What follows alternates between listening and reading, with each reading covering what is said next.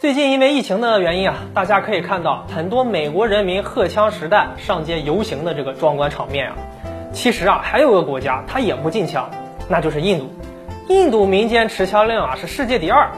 那么为什么就是他们很少发生这个枪击案呢？今天我们就来聊聊这个话题。呃，咱们都知道说美国是一个不禁枪的国家，根据统计，每一百名美国人就有八十九名持有枪支呀。位列世界第一，而印度啊也是不禁枪的。印度人呢约有四千万支枪，那持枪量仅次于美国。与美国不同的是，印度很少发生枪击案。据二零零九年的这个统计啊，那印度发生了约八万起凶杀案，比二零零七年呀增加了百分之八。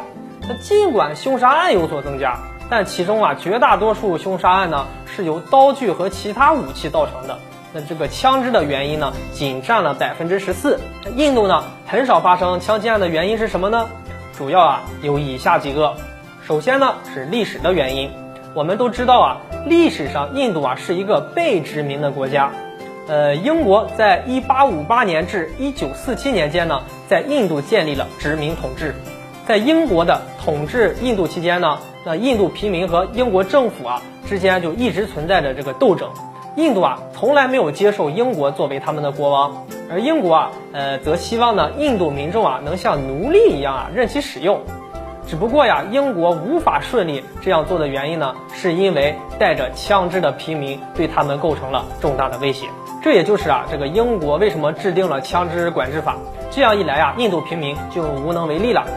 那即使在一九四七年英国人离开了印度，但印度却拥有了世界上最严格的枪支法，这是英国殖民统治的遗迹啊，旨在解除平民武装。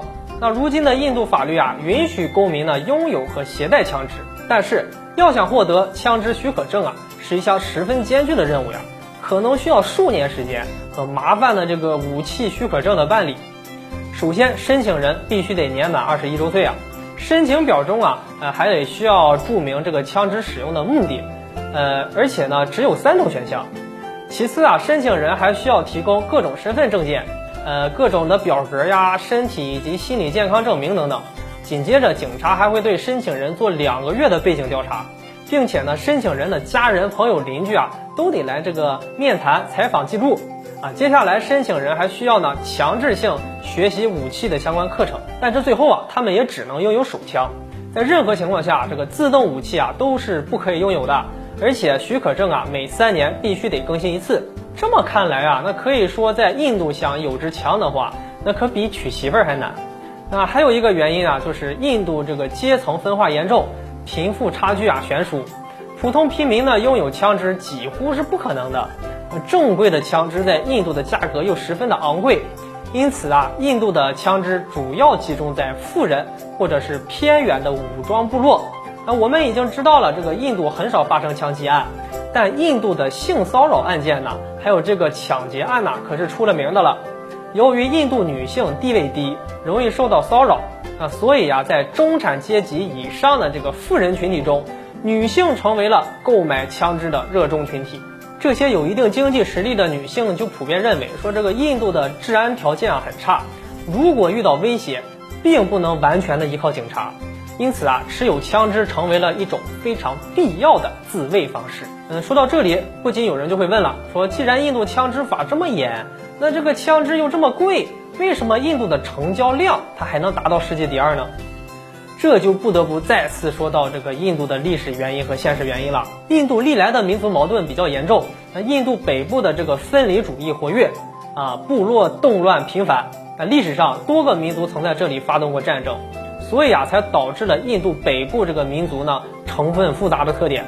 但他们呢崇尚武力，部落男人呢几乎是人手一把枪。虽然印度私人枪的销量呢高达四千万支，但其中百分之八十五都是未注册的。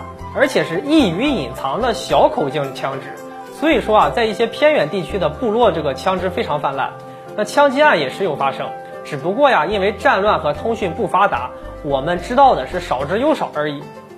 好了，本期话题就和大家聊到这里，我们下期节目再见。